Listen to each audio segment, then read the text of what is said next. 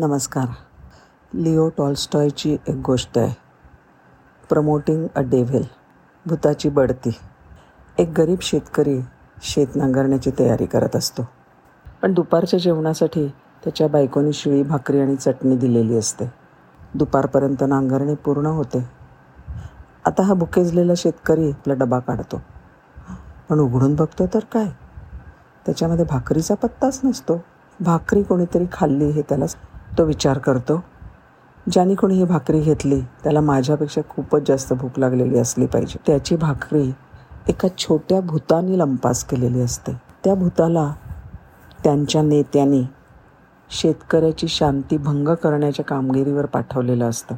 आता या लहानग्या भूताची अशी खात्री असते की आपलं जेवण संपलेलं बघून हा शेतकरी खूप रागावेल पण तसं काही होत नाही. आता या लहान भूताला मुखिया समोर उभं केलं जातं. आणि ह्याचा हा पहिलाच प्रयत्न अयश अयशस्वी झाला. याच्याबद्दल त्या सैतानला नाला भयंकर राग येतो. त्याला शेतकऱ्याची मनशांती ढळणं अपेक्षित होतं. सैतानाचं कामच मुळी माणसामध्ये काम क्रोध द्वेष मत्सर लोभ चिंता हव्यास असमाधान हे सगळं फैलावण्याचं असतं. ते तर त्याने बरोबर करायलाच पाहिजे. काम झालं नाही म्हणजे काय? मुखिया त्या लहान सैतानाला पुन्हा एकदा त्याच कामगिरीवर पाठवतो आणि सांगतो जर का अयशस्वी झालास तर तुझ्यावरती देवळातल्या चांगल्या पवित्र जलाचाच तुझ्यावरती शिडकावा करीन आणि तुला नामाशेष करून टाकेन. आता हे छोटं भूत आहे ते त्या एका यात्रेकरूचा वेश घेतं. आणि मग त्या शेतकऱ्याच्या घरीच मुक्काम तो करतो. संपूर्ण हंगामभर शेतकऱ्याला शेतीमध्ये कष्टाने मदत करतो. शिवाय जी पिकं तो घेणार असतो त्यांच्याविषयी सल्लामसलत करतो आणि शेतकऱ्याला भरपूर पीक येतं. त्यावर्षी आपल्या ह्या शेतकऱ्याच्या शेतामध्ये दामदुपटीने पिकं येतात. त्याची पैशाची आवक वाढते आणि पहिल्यापेक्षा तो खूप चांगलं जीवनमान जगू लागतो. घरातले सगळेजण आनंदित होतात. बघता बघता भूताचा त्या घरामधला मुक्काम वाढतो. पुढच्या हंगामामध्ये ते लहान भूत शेतकऱ्याला त्याच्या अतिरिक्त धान्याची दारू करायला सांगतो. नाहीतरी जास्तच आहे. काय करायचं ठेवून? नुसते पैसे काय करणार? करून तर बघ. आणि शेतकरी त्याचा सल्ला मानतो. शेतकरी एक पार्टीचं आयोजन करतो. आणि ह्या पार्टीला तो लहान सैतान त्याच्या मुख्य सैतानाला आणि बाकीच्या सगळ्या त्याच्या मित्रांना त्याच्या कामाचे परिणाम बघण्यासाठी म्हणून तो बोलावतो. सैतानाचा मुखिया आणि सगळी भूतं हजर राहतात. यजमानांनी स्वतः वेगळ्या वेगळ्या प्रकारचे अन्न तया पदार्थ तयार केलेले असतात.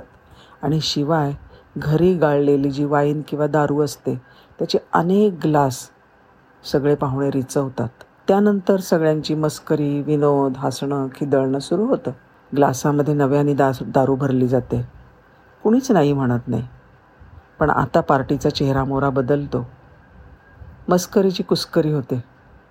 लोक एकमेकांना अद्वा तद्वा बोलायला लागतात. एकमेकांचे अपमान करतात.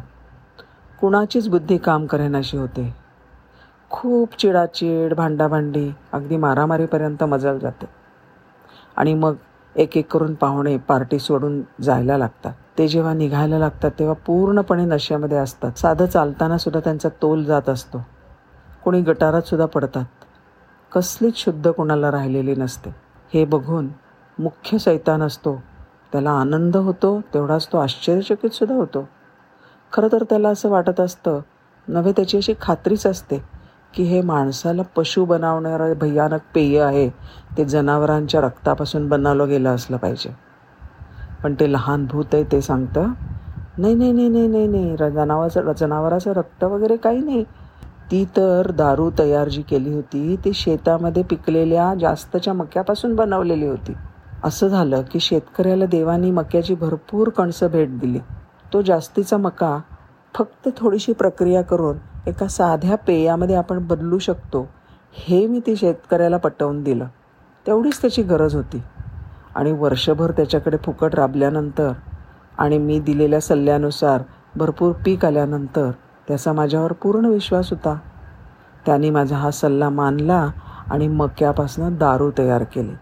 लहान सैतानाला माहीत होतं की सगळं माणसांच्या आतमध्ये एक असं रासवट जनावर लपलेलं असतं. जेव्हा शेतकऱ्याकडे जगण्यासाठी पुरेसं अन्न होतं तेव्हा त्याच्यातले ते जंगली श्वापद गप्प होतं. पण ज्या वेळेला शेतकऱ्याकडे त्याच्या गरजेपेक्षा जास्त धान्य धन तयार झालं जमा झालं त्यावेळेला तो आपोआपच भ्रष्ट झाला. त्याला दारू करणं मान्य झालं आणि शेतकऱ्याची नीतिमत्ता पूर्णपणे कोसळली.